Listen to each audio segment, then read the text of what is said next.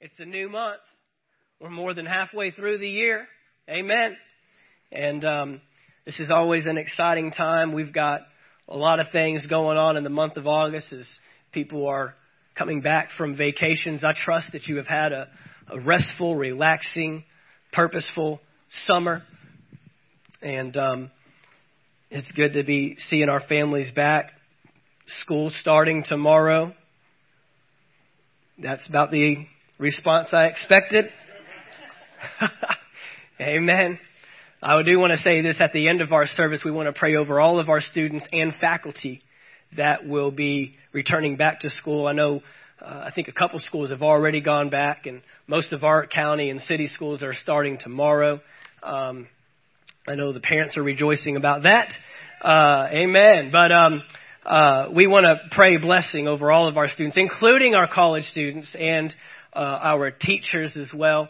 Uh, we'll be doing that at the end of service. I believe we're bringing in our young kiddos as well uh, to pray over them. Um, we pray blessings over them. Amen. Because parents, you need to know this. They're not just going to school. You're sending them to school. A couple of you got that. It's all right. They're not just going to school. You are sending them to school. You are sending them into an environment where they can do damage for the kingdom of God. If you choose to see it that way. Or you can see the burdens and the struggles and the, the teachers that you don't get along with and the grades, whether they're passing or failing and, and, you know, are they really learning anything and, uh, the, the poor relationships they're making. But I tell you what, when you go into anything with purpose, you'll receive from it.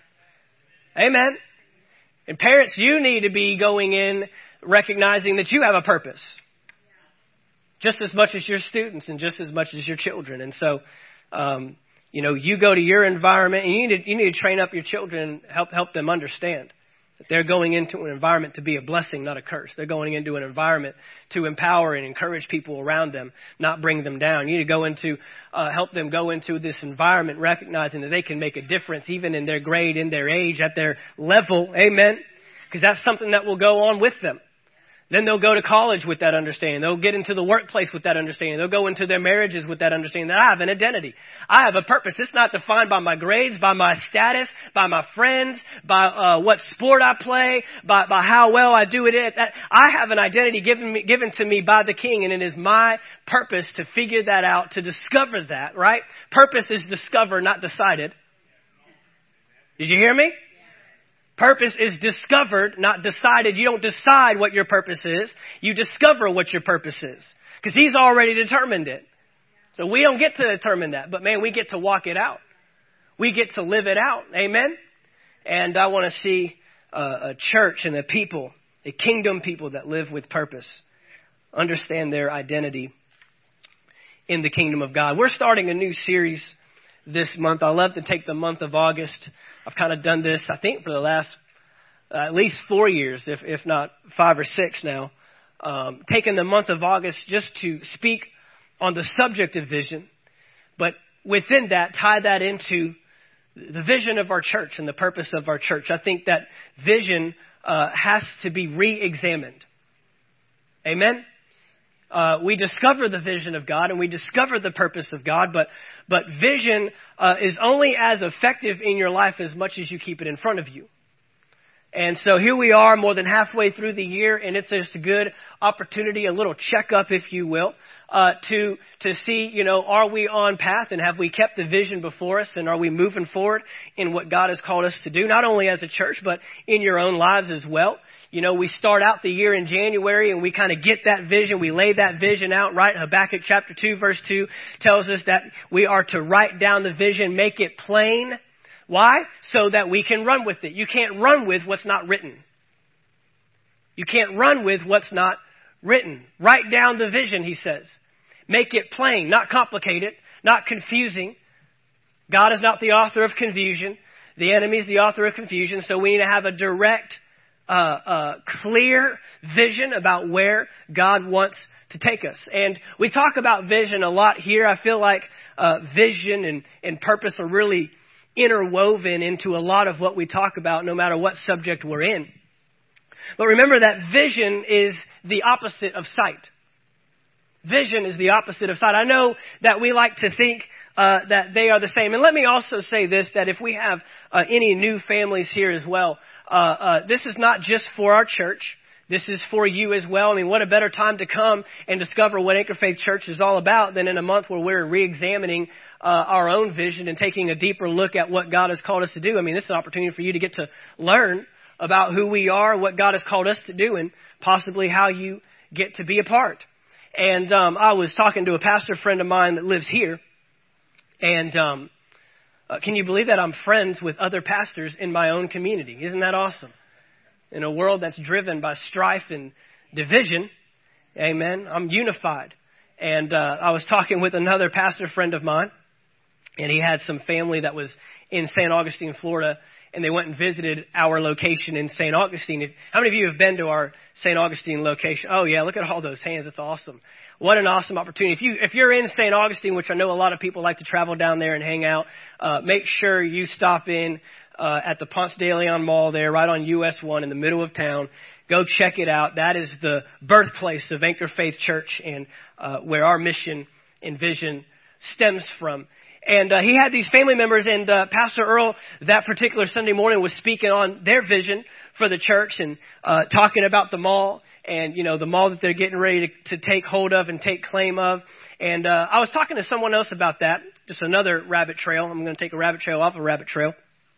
And uh, uh, the individual said, "Y'all ain't got that mall yet." I think it's been what three years.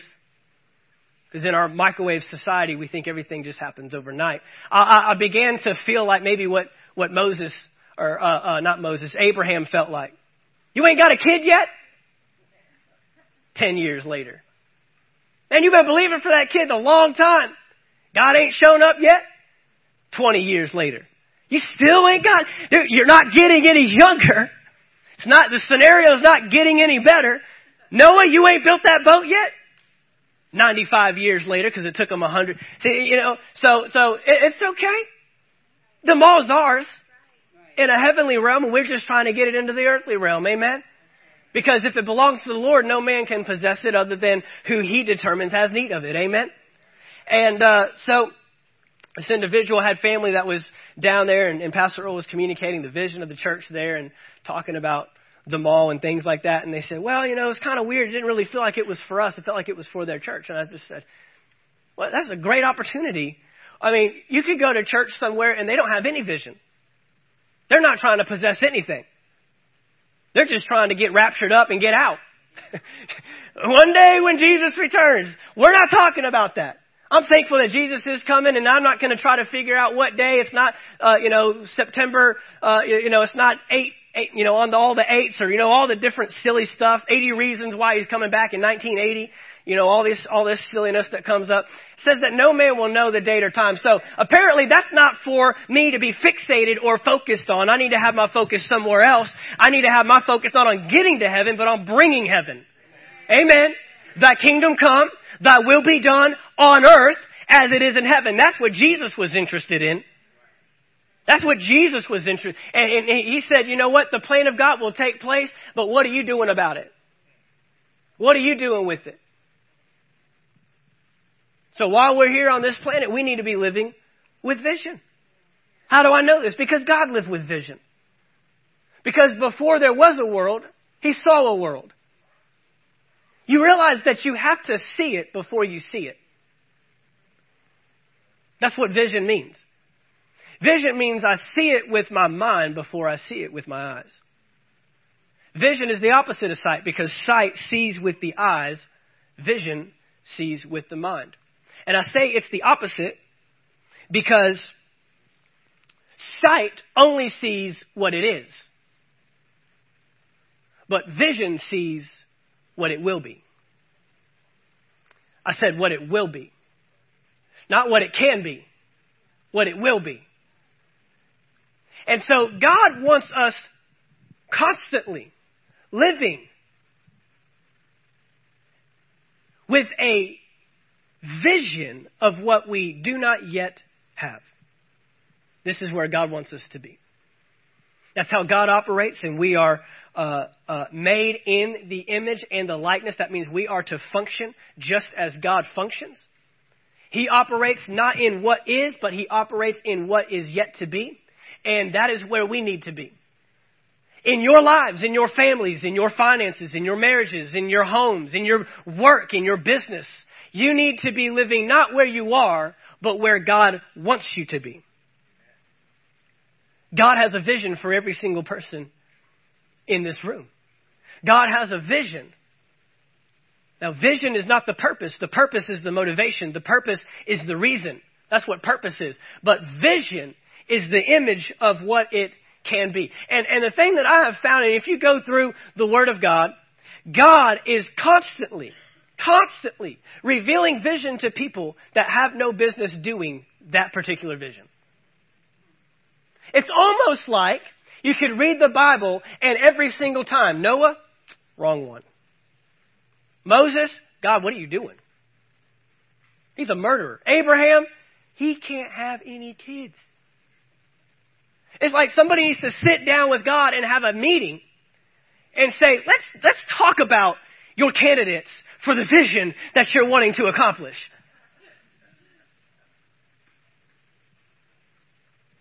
David, a shepherd boy. Jesus, a baby born in a stable, not even born in a palace or even in a hospital at that. Paul, another murderer. Peter, temper tantrums and anger and major issues. Not a team player. Yet this is the guy that's standing up on the day of Pentecost saying, This is that which was prophesied by the prophet Joel that I would pour my spirit out on all flesh. Timothy, God does not base your vision on your accomplishments. God does not base your vision on your accomplishments. So for everybody in the room that has felt like the thing that I believe God wants me to do is bigger than me and beyond me. He designed it that way on purpose. So for anybody that feels like I can't do that, that's who I'm talking to today. And I'll be honest with you. If anybody in this room has a vision that seems doable, it's not big enough. It's probably not God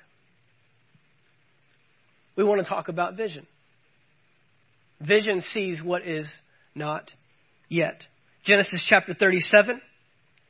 I want to start by speaking about an individual, another prime candidate for God, but the wrong candidate for man.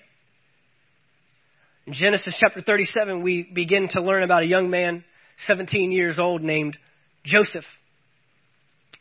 And God follows the same template, follows the same pattern. He shows a man a vision before he's ready, without the proper resource and without the ability to be in this particular position. And in Genesis chapter 37 verse 1 it says, Now Jacob dwelt in the land where his father was a stranger. So, I mean, he doesn't even, he can't even rely on his family for prominence. See, some of us can try to ride the coattails of a past generation, but, but Joseph, he can't even, he can't even get to this level that God wants him to be on anybody else's shoulders except for God's. His father is a stranger in the land of Canaan. This is the history of Jacob. Jo- Joseph being 17 years old, was feeding the flock with his brothers. Why? Because vision usually shows up in a, a, a place of obscurity. Vision usually shows up. In fact, I will, I'll put it this way. Vision always shows up when you're doing the insignificant. Some of us think we're not in the right place for God to give us a vision, or we haven't made a certain status, made a certain amount of money. We, we haven't reached a certain level for God to begin to work or begin to perform His vision. But see, God will put a vision in your heart and place a vision on your life and give you a purpose that is greater than your current location. He's feeding his flocks with his brothers. Vision doesn't come to people that are do nothings. Vision doesn't come to people that are idle. Vision doesn't come to people that aren't involved in anything, putting their hand in anything. Lazy people will never experience vision because until you handle what you have, you cannot be revealed what's next. Until you're faithful with little, you will not be made ruler over much. But those that are faithful with the little, those that are handling what is in their hands today. Those that are doing 110% with the 1%. Those that are giving their all to, to the very little and nobody's noticing, nobody's seeing it. It's not of high prominence. It doesn't make a big deal. It doesn't even seem like it's making a big difference. God is watching that. God has His eyes upon you. God is watching everything you do. When the pastor doesn't see it and when your, when your spouse doesn't see it and even when your kids don't see it. When your boss doesn't see it, God sees it. And God is saying, no one else may see it, but I see it. And because of how you've handled this, you've become a candidate for this. Just feeding the flock. Sounds a lot like David. Just feeding the flock makes me want to go out and be a shepherd. Apparently, if I start out as a shepherd, I will become a king. I am a shepherd, I guess, as the pastor. I'm shepherding the flock of God. Boom, made it work. Awesome. That was in my notes. I had that in there the whole time. Right. See, vision is driven by faith. See, God doesn't want to give you a vision where you can look around and see how it's going to come to pass.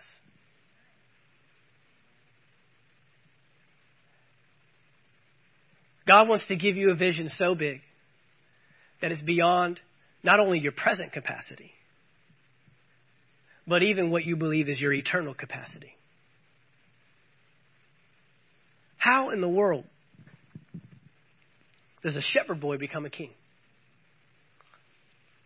How in the world does someone that's just merely feeding flocks with his brothers, one of the youngest of the brothers, It's because God is not drawing or pulling on your ability. See, God's vision comes through and comes to pass in your life through His ability. You become the vessel. And by becoming the vessel, you become a participator. A participator just means you have a level of involvement, but it's not up to you. Right? It's not up to you. It's a level of involvement. It's a, it's a piece of the pie. You are, you are, you know, a section of it, but it's not up to you. And so many times we feel like God's vision is up to us. God's vision of doing this or doing that, it, it, it's gotta be, you know, something inside me. Okay, God wants me to write a book, but I've, I've never authored a book. I don't even know how to articulate clearly. I don't even know how to, that's who God's looking for. Because you're the participator. You're the writer. But, te- but technically, he's the author. Amen. The vision is God's vision for you. So therefore, it's not up to us to make it come to pass. Verse 3. Or no, we're, we're still there in verse 2. Joseph, being 17 years old, was feeding the flock with his brothers. And the lad was with the sons of Bilhah and the sons of Zilpah, his father's wives. Joseph brought a bad report of them to his father. So, you know, here we, we've got a little tattletale on our hands. And uh, because of that, and combined with verse 3, now Israel loved Joseph more than all his children. You know, you thought you had family problems. this is a family issue. We have a dad that has literally picked a favorite, right? We have a, we have a father that's literally determined, predetermined. And look, when you love someone more than someone else, it's identifiable. So his other wives know that he loves Rachel and men don't get any ideas. This is Old Testament. We're not going to have that conversation. Don't come to me having that meeting. But he's got other wives. Rachel was his favorite. Rachel was unable to have children. She finally had uh, uh, Joseph and uh, later on Benjamin. But because he had a favorite wife, therefore he has a favorite son, Joseph being the oldest from Rachel.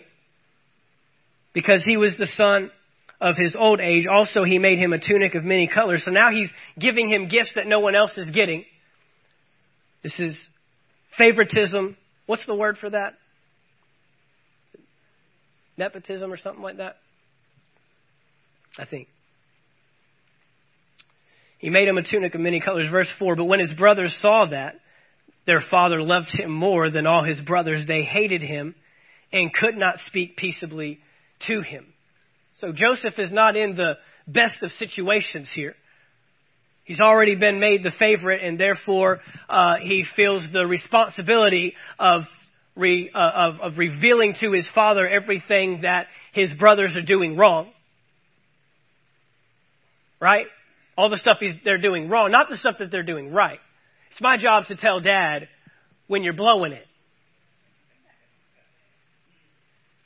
Now Joseph had a dream. And he told it to his brothers. And they hated him even more. Bad idea. Probably shouldn't have done that. You know, it, it's, it's, it's interesting when God gives us a vision, those that side with us and those that oppose us. But anyone in the Bible that has been given a vision by God had opposition. Your vision will never come free and clear of opposition. The acceptance of the vision is the acceptance of the challenge. The acceptance of the vision is the receiving of the opposition as well. It's designed that way. There's no other way around it. There's no way to get vision without opposition. There will be opposition. Uh, we call them today haters. Everyone's got haters. And we've actually really lost uh, what a hater really is. Uh, because now I see people that will communicate or speak a vision, and then people that come alongside them to assist them and to maybe even correct something so that they can see the vision come to pass, they've, be, they've been deemed haters as well. We've got to learn to learn the difference between assistance and opposition in today's generation and in today's world. Because there will be people that will come alongside you and they're not doubting you and they're not hating you and they're not trying to keep you somewhere. They're trying to help you get somewhere because assistance will always speak to your potential. Assistance will always speak to your potential. You, God will surround you with people that will help shape you and mold you so that you can receive. See, the opposition and the challenge is to help determine and to help grow you so you can accept the vision. And so you can fulfill the vision and walk in the vision. So there will, there will never be vision without opposition. There will never be a vision in your life that will not bring or welcome challenges along with it. And these challenges need to be welcomed. These challenges need to be confronted. These challenges need to be embraced. The struggles that come with the vision are to help bring about the vision in your life. I remember I was uh, uh, at a at a conference at a very large church here in America, one of the fastest growing churches in America. I know I've told this story before, but just helps bring it together. And um, you know, this church runs probably 20, 25,000 people, and I was in a uh, pastor's session with the senior pastor of this church. And uh, there's maybe 150, 200 pastors in this room. And uh, at that time, they were celebrating a 10 year, getting ready to celebrate a 10 year anniversary for their church. And so I had a question for him.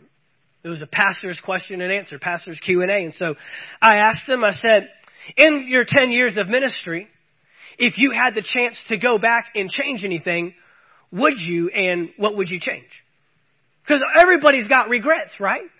Everybody's got things that we wish didn't happen or wish didn't take place. We all have things, and, and here I am, uh, probably four or five years into pastoring this church, and I'm thinking, man, if I can sidestep any of the stuff that he went through, maybe I can, uh, uh, you know, maybe help grow the church a little bit better or do a little bit better as a pastor. And and so he looked at me and he said, he said, uh, a pastor once told me, another very large uh, pastor in America, pastoring a large church. He wasn't physically large. He was, you know. And um, this this other pastor told him, if I could change anything, it would change everything. If I could change anything, it would change everything. I wouldn't be where I'm at today. Sure, it'd be nice to sidestep some opposition and to, to know in advance of a struggle or a challenge that is coming. But when you learn to recognize that the challenges and the struggles are just as, just as much a part of the process as the victories and the wins, then you learn to embrace all of it. And you recognize this. The Bible says that the steps of the righteous man are ordered of the Lord. Ordered. That means he puts them in order. You hear me? You don't choose the step, you just take the step.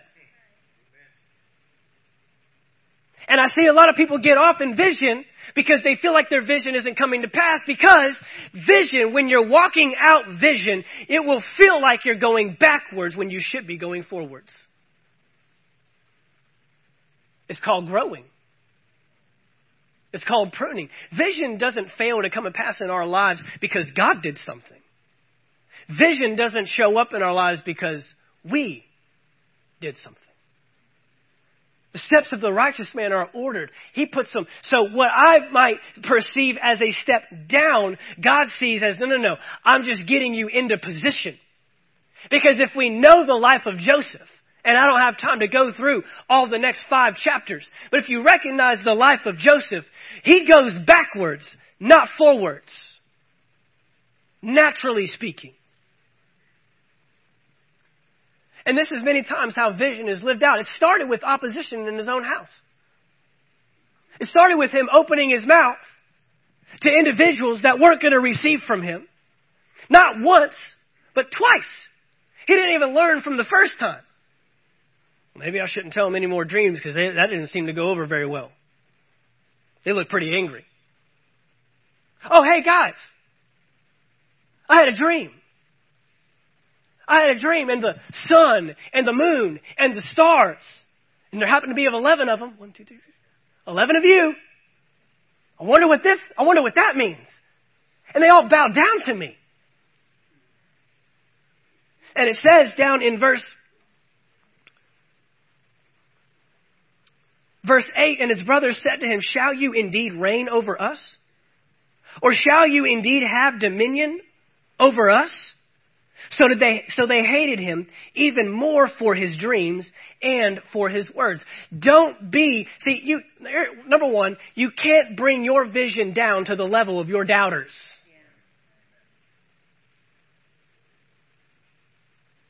Sure, we want everybody to be excited about what God has revealed to us. But don't be surprised when they're not. Don't be surprised if people hate you for it. And don't be surprised if people knock you for it. But never, never bring your vision down to the level of your doubters. The same pastor that I had that Q&A session with, I heard him preaching one time and he said, that when he first started the church, he sat down with this pastor in his town. He came from a very small town. Very small town. I think he said like less than 5,000 people in his town, just a very small town. And he sat down with his pastor and was given the vision that God had given to him about the church. And, you know, we're going to do this and it's going to be a church that's multi, multi-ethnic and multi-racial and, and, and multi-generational. And, and, and, man, we're going to have all kinds of denominations in there. And, and you know, and, and the guy told him this, the old, you know, southern preacher said, not here. You're not going to have that kind of church here. Not in the South. Not in the, imagine. Imagine if he stopped right there. Imagine if we stopped with the doubters and the haters. Imagine if we brought the level of, of, of our vision down to the level of other people's doubts. But Joseph couldn't do that. Joseph couldn't do that. Now here's the thing Joseph really has no idea what this is all about. Obviously, the first inclination, the first motivation that he has is, I'm going to be in charge. I don't know fully of what I'm going to be in charge of, but I know this I'm going to be in charge of my brothers and my mom and dad. Which is any child's desire when you are the 12th one born. right? He, he doesn't even understand the complexity of how this is going to play out. And so he communicates this vision. We need to recognize that God will bring people to you that will assist you, but there will also be people that will oppose you. Now, here's the thing knowing the end of the story, Joseph gets thrown in a pit by his brothers, sold into slavery by his brothers. From there, he operates uh, in charge of this commander's house, in charge of everything. So he's a slave, but he's in charge. But then he gets lied about. The individual's wife says uh, that she was raped by him, false accusation, falsely accused, ends up in prison, ends up in charge of the prison, but still in prison. I wonder how we would do in the pit. I wonder how we would do in the prison. So he's in the prison. And then there's a couple guys in there that were put in the prison as well. And they each have dreams. And Joseph has this ability from God, this gift from God. Because many times it's the gift that you started with that will get you through. You can't give up on the gift. How easy it would have been for Joseph to say, Man, I'm not good at interpreting dreams. You got the wrong guy. The last dream I interpreted, and look at where I'm at today. How many times have we given up on a gift because the gift didn't get us where we thought it would take us? So he interprets these dreams. One of them gets out, one of them gets killed. He tells the guy that gets out, hey, go to the king, tell him Tell Pharaoh that I've been placed here, falsely accused, so I can get out. Two years goes by, the guy forgets. All this time, Joseph is taking steps backwards. What seems like. Now, he ends up before Pharaoh, interprets yet another dream. Pharaoh places him second in command of the whole land. The only one that was over Joseph was Pharaoh himself. This isn't a, a, a fairy tale. This isn't a fake story. This is in the Bible. This is in your Bible. True story. Now, I would ask you today did his brothers assist him or oppose him? Did the commander that took his wife's story over Joseph's assist him or oppose him? Peter stood before Jesus and said, Jesus, may this never be. You will not go to the cross. We can't lose you. I'm your best friend. We've traveled for three years with you. Judas sells him over for 30 pieces of silver, betrays him to his enemy. I ask you, who was the friend?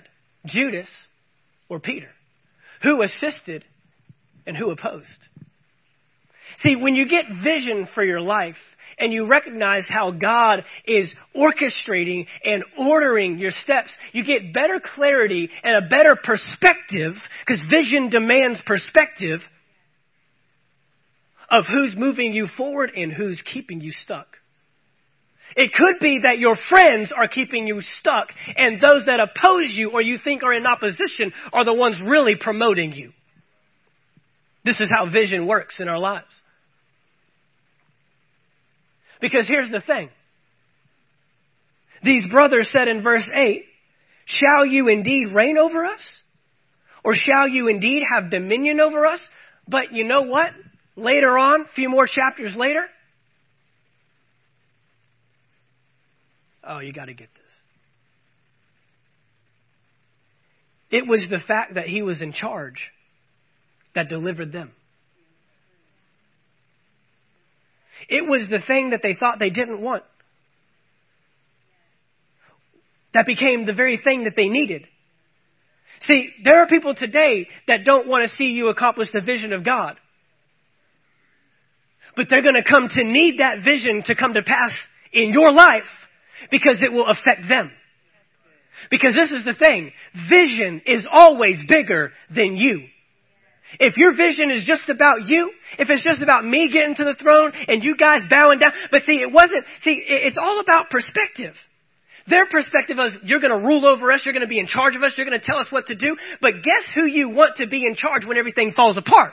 You may not want them in charge when, when you got it all together and it's all good, but you're going to want him to be in charge hearing the plan from God when it's all falling apart and it's all going haywire and it's all going wrong in your life. Now guess who they're calling on? They're bowing down before Him, not out of what you're making us do something. They're bowing down out of you are here to meet a need that we have.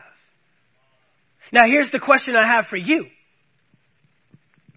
Would you be okay if your vision blesses those who opposed you in the beginning?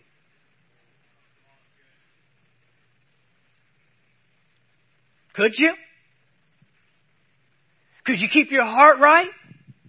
So that when the vision comes to pass, and all those people that doubted you, and all those people that hated you, and all those people that opposed you, and all those people that told you you're not good enough, you're not going to make it, you don't have enough, there's no way that you're going to see it. And many times, let me tell you something, those that oppose the vision are the ones closest to you. Because the ones that know the most about you